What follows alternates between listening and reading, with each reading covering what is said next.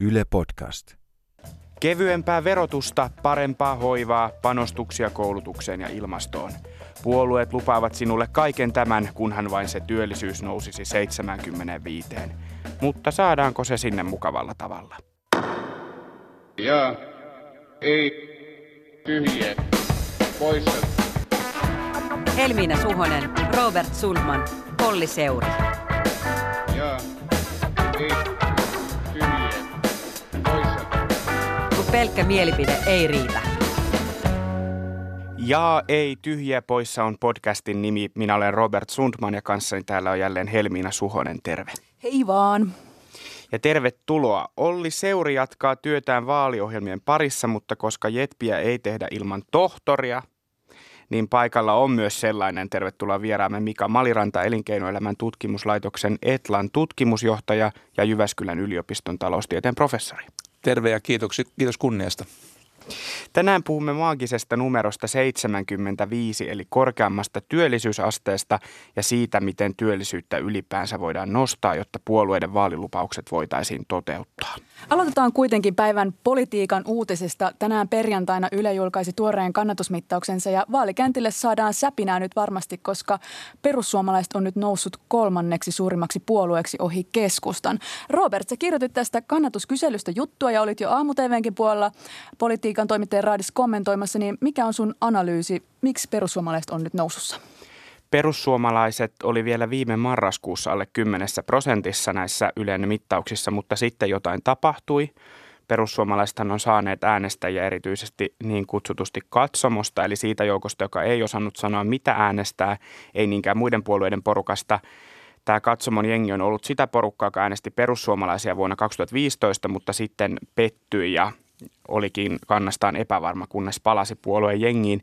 Viimeisimmässä mittauksessa kannatusta tuli myös niistä, jotka eivät osaa tai halua kertoa, ketä äänestivät vuonna 2015, eli myös ehkä aivan uusia äänestäjiä.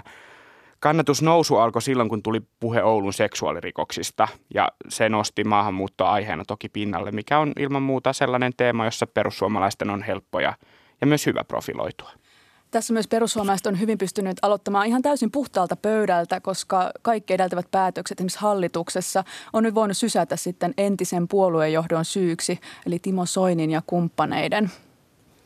Toisaalta nyt viime aikoina meillä on ollut myös sellaista keskustelua, johon perussuomalaiset on voinut tuoda selkeän vastavoiman. Esimerkkinä on esimerkiksi tämä ilmasto.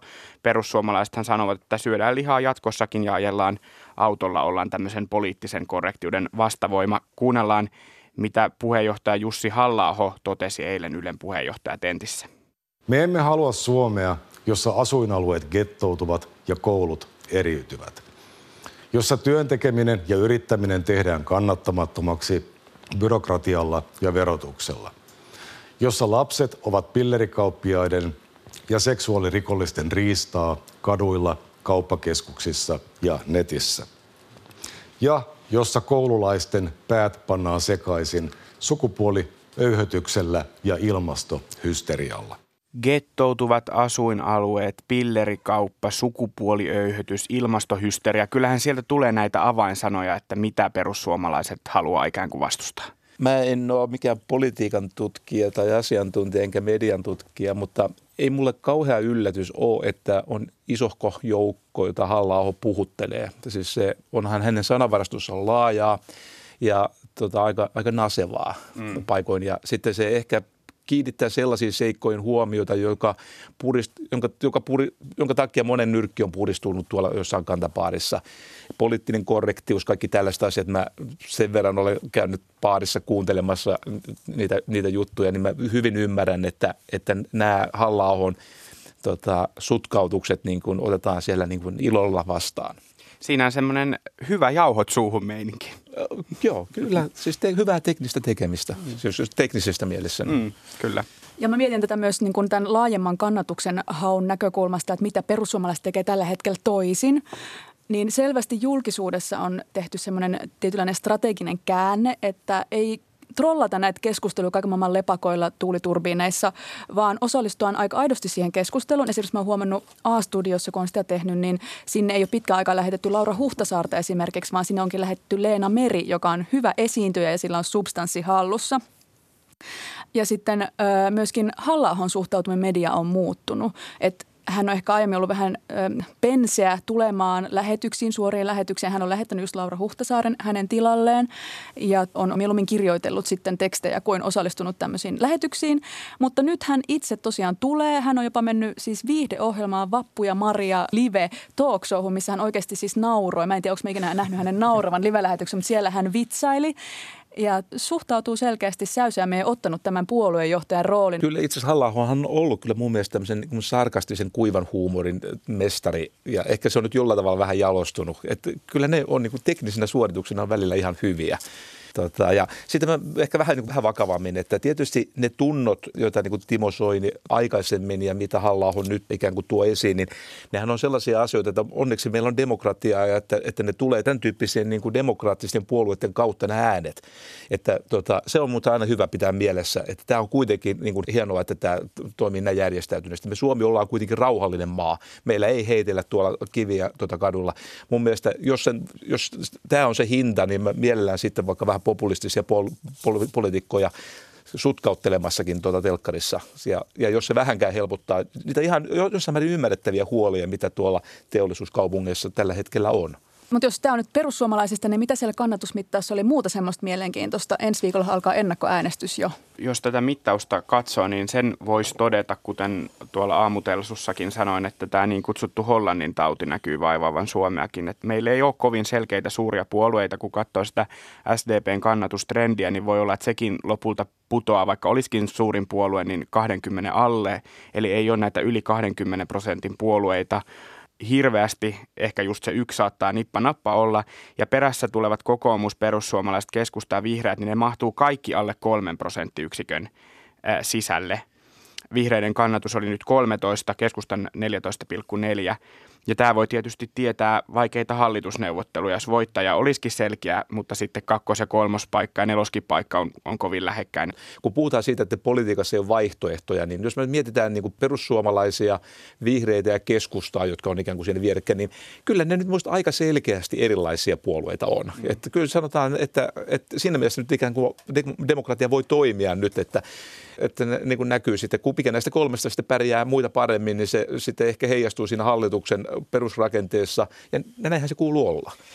Mä ajattelen ehkä niin, että mä en sinänsä niin kuin pidä tätä eurooppalaistumista tai hollantilaistumista niin kuin huonona kehityksenä tai hyvänä kehityksenä. Että se on niin kuin kehitys, ja mä oon samaa mieltä, että musta on hyvä, että meillä on useampi elinvoimainen puolue, jotka tarjoaa omaa vaihtoehtoa kansalaisille.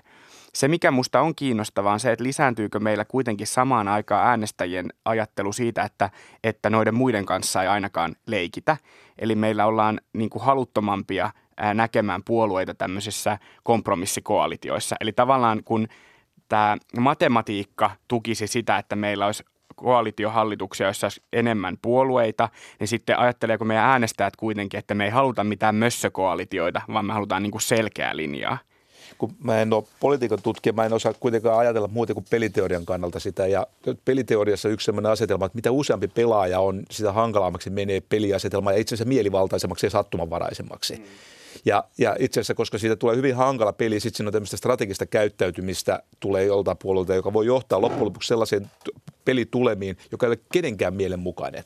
Mutta kaikki pelasi kuitenkin järkevästi. Jos katsoo nyt tätä kannatusmittausta, niin minkälaisen peliteorian sä, Robert, kehkeytät tästä, että ketkä siellä hallituksessa nyt on? Mitä hallitusta pukkaa? No siis, jos perussuomalaiset on toistamassa jytkyä tai mikä se nyt on tällä kertaa, minkä nimen Jussi Halla-aho sille antaa, ja jos keskustan kannatus ei tuolta nouse, niin pakko mun on sanoa, että mulle tulee mieleen 2011 vaalit, mulle tulee mieleen sinipunapohjainen koalitio. Tämän viikon uutiset on taas kertonut Iltalehdessä, Iltasanomissa on ollut useampia juttuja siitä, kuinka Antti Rinne ja Petteri Orpo nyt ehkä löytääkin toisiaan tuolla sote-maailmassa ja kyllä ne isot kaupungit saisikin tehdä vapaasti ehkä mitä haluaa. Eli kyllä mä alan ehkä näkemään väreilyä siitä, ja sehän oli kuitenkin hallitus, jota tituleerattiin huonoimmaksi koskaan.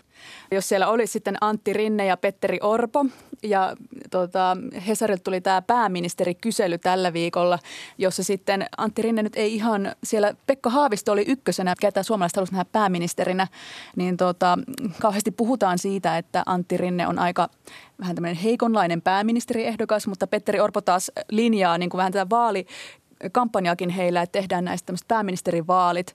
Ja mikä musta on hauskaa, että kokoomus nostaa Orpoa kyllä näissä vaalimainoksissaan ja tekee näistä pääministerivaaleja, mutta sitten taas keskusta ei niinkään nosta omissa vaalimainoksissaan Sipilää sinne samalla tavalla framille. Joo, kun on tämmöinen instituutioiden ja kompromissien ja puolueohjelmien ja pitkien listojen ystävä, niin mä kovasti aina toivoisin, että nämä eivät henkilöityisi. Mutta toisaalta vaikka se henkilöityy, niin mä en ole myöskään siitä kauhean huolissaan. Kyllä mun muistikuva on se, että monet tämmöiset poliitikot, jotka jälkikäteen on todettu, että ovat valtiomiehiä. Ja siinä vaiheessa, kun on ikään kuin aloittanut pääministeriuran, niin on kyselty, että mikä mies on, että riittääkö tuon lihaksi, että onko se riittävän karismaattinen. On se vähän niin, että se karisma ja muu tulee sitten sen menestyksen myötäkin vähän sen siinä. Nyt kannatusmittauspäivänä Verkkouutiset uutisoi jo Timo Heinosen, kokoomuksen kansanedustajan, kommentteja siitä, että tästä voi vetää vain sen johtopäätöksen, että jos ei halua Antti Rinnettä pääministeriksi, niin pitää äänestää kokoomusta. Eli siellä kyllä käytetään tätä pääministerikorttia, mutta on syytä myös muistaa, että tämä pääministeriajattelu ei toimi ihan samalla tavalla kaikkien puolueiden kannattajariveissä. Esimerkiksi SDPn kannattajille puheenjohtajan vetävyys ei tutkitusti ole yhtä tärkeää. He eivät tavallaan myöskään tarvitse vahvaa Antti Rinnettä tällä hetkellä, koska se kaula muihin puolueihin on niin iso, että he voivat oikeastaan vaan niin kuin näissä vaaleissa mennä sillä, että muutos, muutos, muutos, sitä he hokevat joka tentissä, niin se kyllä kelpaa kansalle vaalivoittoon, koska kaikki muu kuin Sipilän hallitus on tällä hetkellä se, mikä myy. Näiden vaalien alla ei olla kuultu leikkauslistoja. Puolueet luottavat nyt siihen, että ei tarvitse leikata ja vaalilupauksetkin katetaan työllisyysasteen nostolla. Tällä hetkellä työllisyysaste on 72,5% ja nyt puhutaan, että se pitäisi saada hilattua 75 ja olen nähnyt kyllä kommentteja, jossa puhutaan jopa 80%. Sissus. No mutta työllisyysaste siis kertoo sen, kuinka suuri osa kaikista 15-64-vuotiaista on töissä.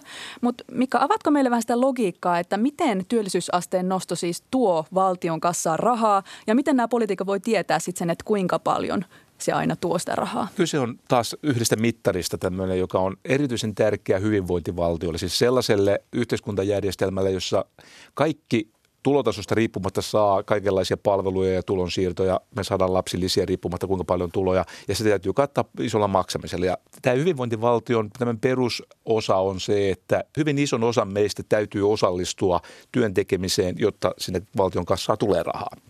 Nyt näyttää tämänhetkiset laskelmat siltä, että se varmaan näillä nykyisillä tulosäännöillä ja sosiaaliturvan virityksillä, se vaatii jotain semmoista 75 ja 80 välillä. Mutta tämä mittari, mitä on käytetty, niin sen etu on se, että sitä on käytetty iät ja ajat ja sitä käytetään kaikkialla maailmassa. Että se on semmoinen mittatikku, jolla on niin kuin vertailukohtia.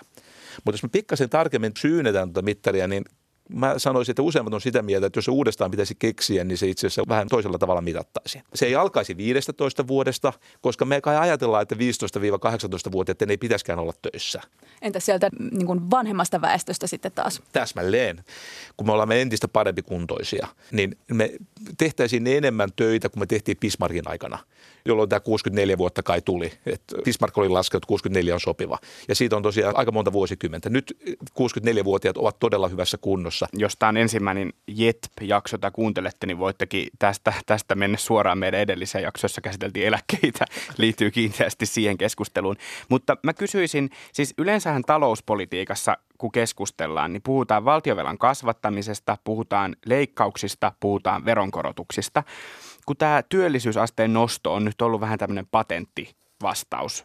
Li Andersson, vasemmistoliiton puheenjohtaja, itse asiassa tällä viikolla Ylen tentissä sanoi, että ei se pelkkä työllisyysasteen nosto todellakaan riitä. Hän ikään kuin heitti piikkiä siinä muiden puolueiden johtajien suuntaan.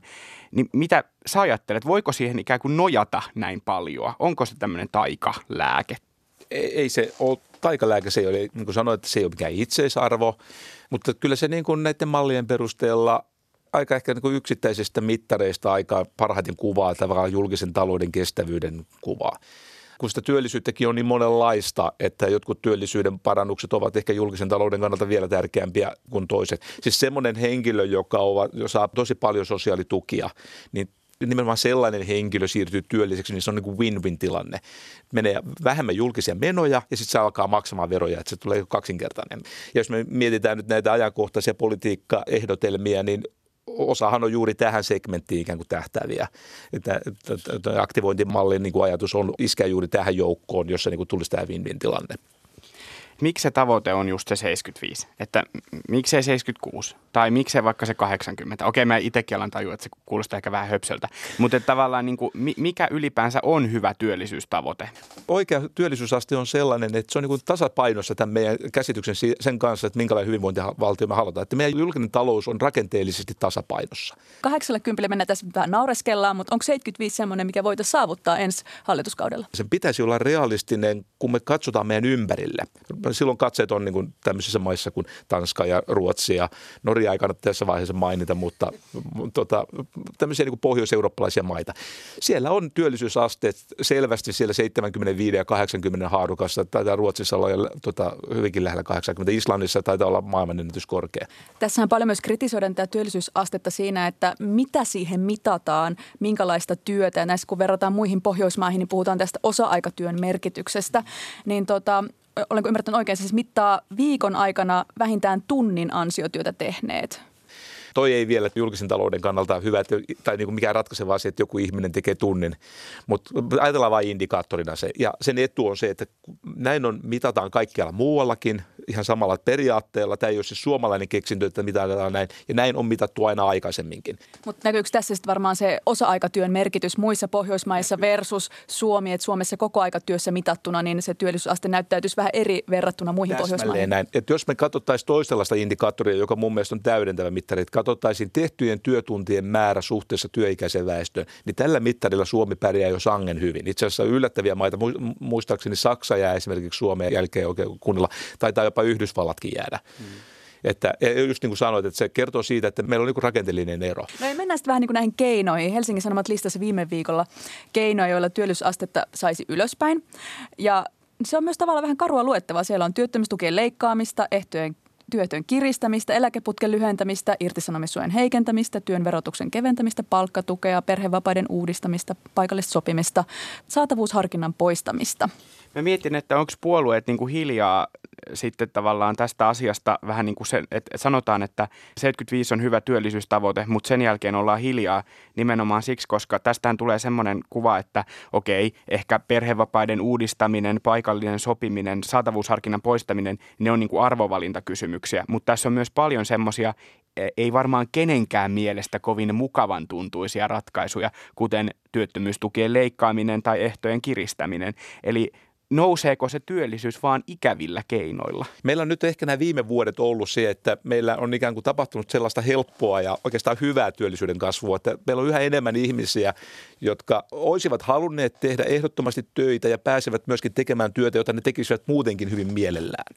Ja ikään kuin tämän työllisyyden nousun ikään kuin mukavin ja erittäin hyvinvointia kasvava puoli on niin kuin tullut on niin kuin takana. Eli se on tämmöisiä win-win-tilanteita. Ja nyt se pulma tulee, tässä tulee kahdenlainen pulma. Tämä seuraavat stepit tästä eteenpäin eivät ole enää sillä tavalla samassa mitassa tässä mielessä hyvinvointia kasvattavia. Että siellä nyt oikeasti sitten alkaa olla semmoisia tapauksia, että se osaaminen on vähän niin kuin rappautunut ja ne työtehtävät, joihin ne eivät ole ehkä nyt sillä tavalla aina niin antoisia kuin esimerkiksi toimittajan tai tutkijan työt. Mutta meillä on edelleen tämä julkisen talouden niin kuin rakenteellinen alijäämä. Että meillä on edelleen tämä pulma. Se ei ole vielä ratkennut tällä työllisyyden asteella. Kuunnellaan tähän väliin, millä keinoin keskustan puheenjohtaja Juha Sipilä nostaisi työllisyysastetta. Me tehdään tämä sosiaaliturvauudistus, niin osatyökykyiset pitäisi siellä huomioida. Jos jokainen työpaikka, mikä jäi syntymättä työvoimapulan takia tai täyttymättä työvoimapulan takia, niin 62 500 työpaikkaa olisi syntynyt Suomeen enemmän.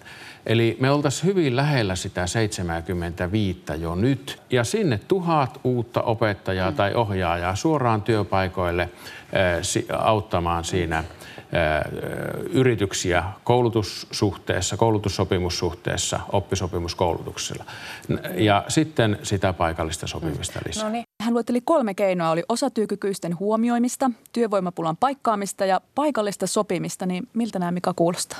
Sanoisin, että ihan ok, mutta pikkasen ehkä mä haluaisin kuulla nyt vielä niitä varsinaisia konkreettisia toimenpiteitä, joilla, mitä tämä niin tarkoittaisi, että piru on noissa yksityiskohdissa. Se voi edellyttää aktiivista työvoimapolitiikkaa vielä isommalla panostuksella, joka toisaalta myöskin vie rahaa. Ja meillä on tämä julkisen talouden tasapaino nyt se, mitä me tavoitellaan, siis, joka myöskin täytyy pitää rajaehtona niin kuin mielessä. Ei ole helppoa. Jos mä pakotan sut valitsen näistä 3 nyt niin kuin tehokkaimman, tämä osatyökykyisten huomioiminen, työvoimapulan paikkaaminen vai paikallinen sopiminen, niin mihin tartutaan ensimmäisenä? Mun mielestä tällaiset asiat kannattaisi paketoida. Mun suosikki on tämä Tanskan malli, jossa on tämä irtisanominen tosi helppoa, joka on hyvin ollut esillä.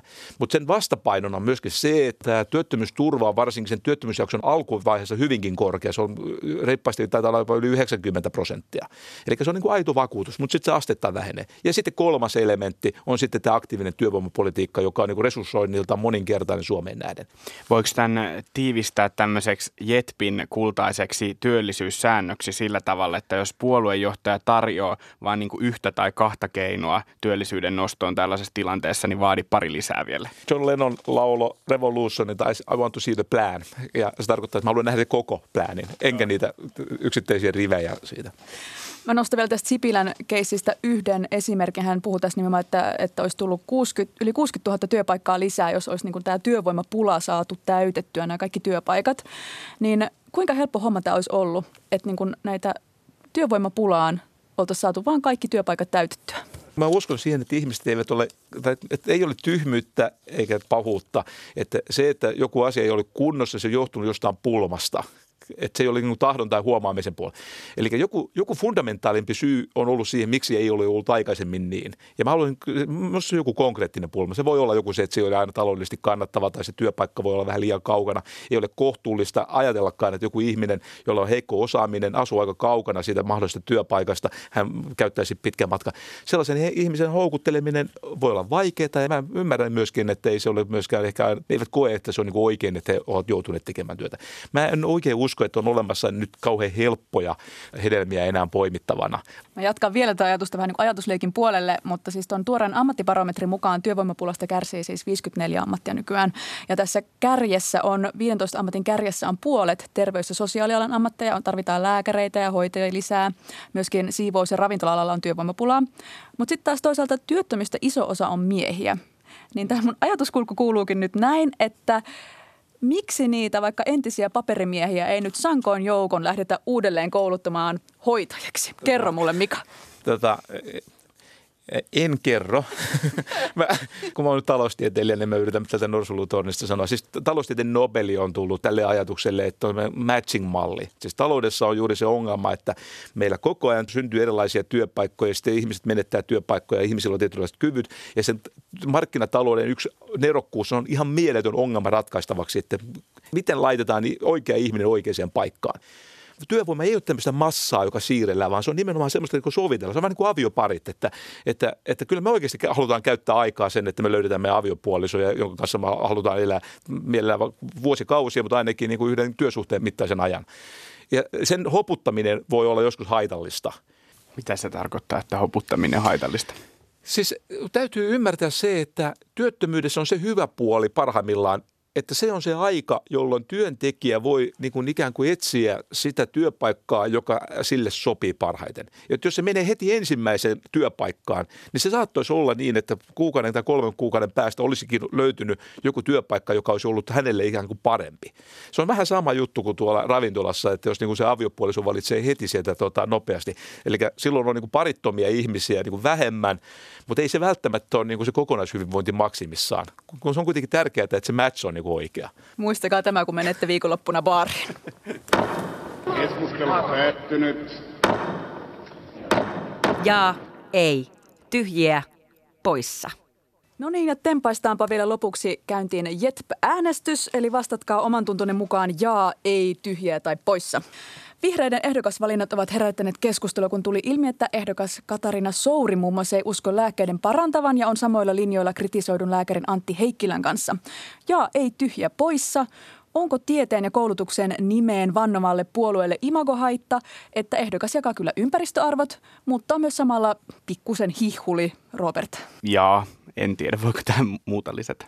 Vihreät ymmärtääkseni päätyivät siihen, että Heikki Pursiainen ei kelpaa heidän kansanedustajaehdokkaaksi. Pursiainen, joka on ehkä jostain sanakäänteestä provokatiivinen, mutta joka tapauksessa kukaan ei kiistä sitä, että hän on äärimmäisen asia- ja faktapohjainen. Tällainen ehdokas ei kelpannut vihreillä. Mutta sitten taas tätä kyseistä vaihtoehtoisen lääketieteen kannattajaa oli suorastaan pyydetty sinne. Niin eihän tämä nyt kauhean hyvä viesti mun mielestä vihreiden toiminnasta. Tämä nimenomainen episodi ole. Eli jaa on haitta. Vastaan Kanada. Vastaat Kanada. Minä vastaan ei, mutta ihan tälleen demokratian hengessä, että jos eduskuntaan halutaan tämä koko kansan kirjo sinne jollain tavalla, niin kyllä siellä yksi hihulikin menee, että false balanceja vaan sinnekin. Sanomalehti Keskisuomalainen kosiskeli uusia tilaajia lupaamalla lahjaksi kestotilauksena 4 kiloa jauhelihaa tai 40 € lahjakortin. Jaa, ei, tyhjiä, poissa. Onko 4 kiloa riittävästi? Olisikohan tässä käynyt, että tässä olisi niin kuin käsis lähtenyt käsistä. Että tämä on niin hulluteltu siellä jossain toimistossa, että tehdäänpä tämmöinen naseva mainosjuttu. Ja sitten joku oli, että ei perhalla, etkä sä lähettänyt sitä. Sehän oli siis vitsi. Mutta taloustieteilijä painoi nyt sitä nappia. Vastaan Kanada. Minä vastaan ei, sillä mikään ei tällä hetkellä ole riittävästi lihaa, jos seuraa tämän hetkistä julkista keskustelua. Että 4 kiloa kotimaista jauhelihaa on ilmastoteko.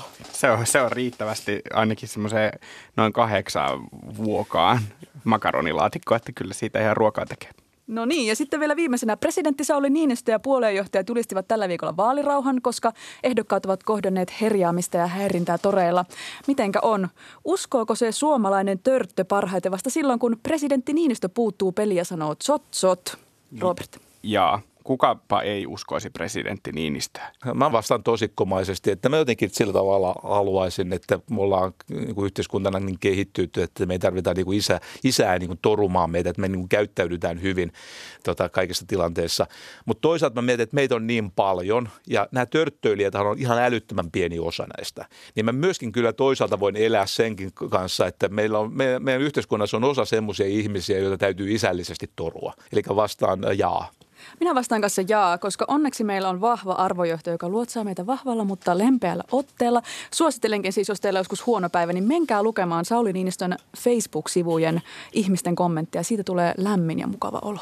Okay. Vaaleihin on siis noin 2 viikkoa aikaa, joten tässä vaiheessa vielä ennen lopetusta jo julistaa kollegoiden siis mahdollisesta vastustelusta tai ihan todistetustakin vastustelusta huolimatta vaalirauhan. Ja julistetaan siis täten yleinen vaalirauha. Kehoittamalla kaikkia tätä juhlaa asiaan kuuluvalla hartaudella viettämään sekä muutoin hiljaisesti ja rauhallisesti käyttäytymään.